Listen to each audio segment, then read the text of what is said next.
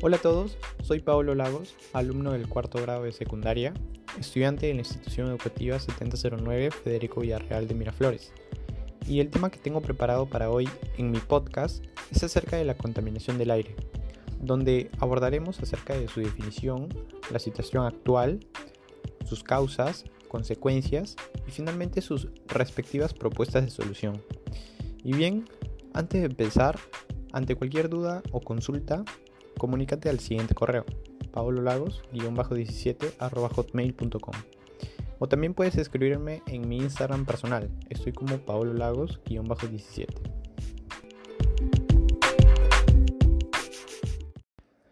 Para comenzar, debemos entender que la contaminación del aire es una combinación de partículas sólidas, gases tóxicos y contaminantes suspendidos en el aire, los cuales no solo afectan directamente al ambiente y a la calidad del aire, sino también a la salud de las personas.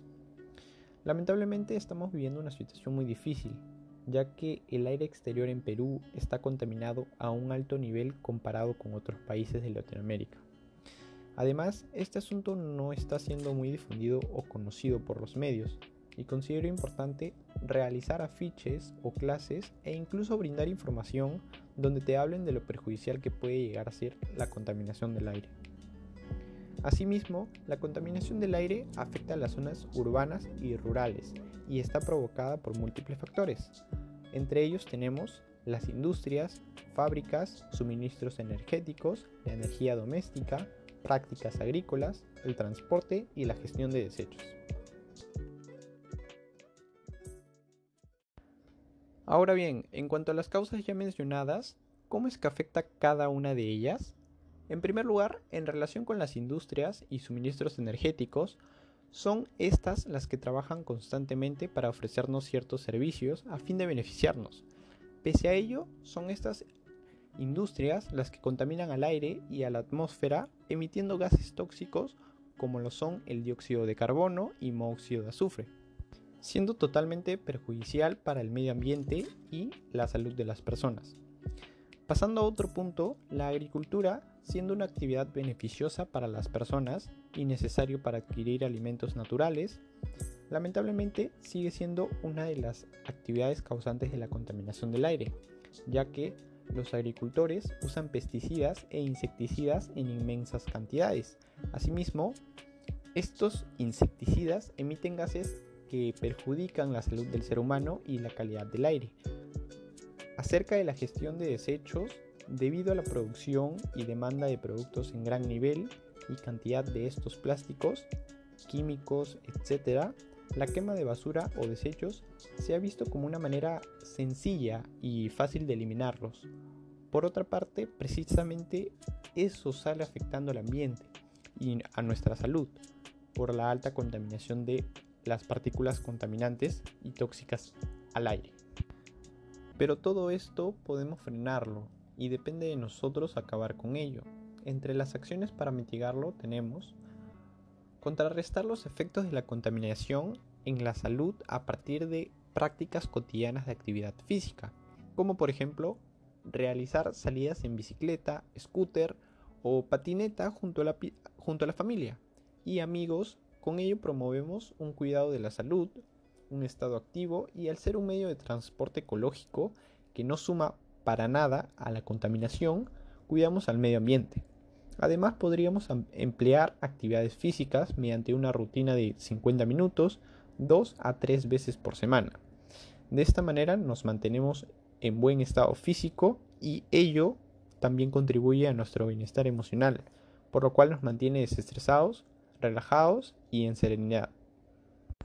Asumir la autoestima como valor para brindar alternativas de solución a problemas diversos que contrarresta la contaminación tales como motivar e incentivar a nuestros vecinos y amigos de la comunidad a que recojan sus desechos o residuos, que lo coloquen en el lugar y horario establecido en el cual el camión de basura se lo lleve. Asimismo, podemos dar pie a que en nuestra comunidad le den un uso más responsable a sus coches particulares, o que simplemente opten por usar una bicicleta o motocicleta eléctrica que es más amigable con el medio ambiente.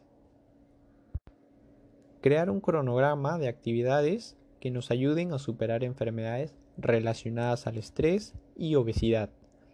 Dicho de otra manera, crear un horario en el cual podamos organizar nuestras acciones u actividades del día a día con respecto a realizar actividad física, eh, meditación, bailar, realizar un juego recreativo, ejercicios de relajación, etc. Básicamente en los cuales apliques la respiración profunda, puesto que ello nos ayuda a bajar el estrés, nos mantiene tranquilos y en serenidad. Además nos mantiene físicamente activos, en buen estado mental y físico. Disminuir la cantidad de residuos y desechos sólidos que producimos en casa a través de acciones que propone el Ministerio del Ambiente, tales como optar por medios de transporte más amigables con el ambiente, bicicletas, scooters, patinetas, etc. También hacer un buen manejo de nuestros desechos, reciclando y reutilizando al fomentar la separación de basura en nuestro hogar. Asimismo, evadir el uso de leña y carbón al cocinar para evitar ser partícipe a la contaminación del aire. Además, que nos incentiva a plantar, a plantar un árbol, pues es más sencillo de lo que parece y al mismo tiempo es una acción muy poderosa, puesto que tendríamos un impacto positivo al medio ambiente, ya que estos limpian el aire y ayudan a contrarrestar el calentamiento global. Así pues, considerando esas propuestas y poniéndolas en acción, aseguramos una buena calidad del aire ambiental de nuestra comunidad que nos permitirán vivir en ciudades sostenibles. Y bien, ante todo lo mencionado, estoy más que seguro que te habré hecho pensar acerca de la contaminación del aire, la situación en la que estamos en relación a ello, así como también sus causas y efectos. Finalmente, te invito a que consideres y pongas en acción las propuestas de solución ya mencionadas durante la charla. Gracias por compartir este espacio conmigo y recuerda que debemos saber identificar las fuentes de contaminación igualmente de tomar conciencia y adoptar actos u acciones ecológicas en beneficio del ambiente. O actuamos ya o qué clase de mundo queremos dejarle a las futuras generaciones. En fin, espero que te haya gustado la charla, espero que te haya servido para aprender, nos vemos hasta otra oportunidad.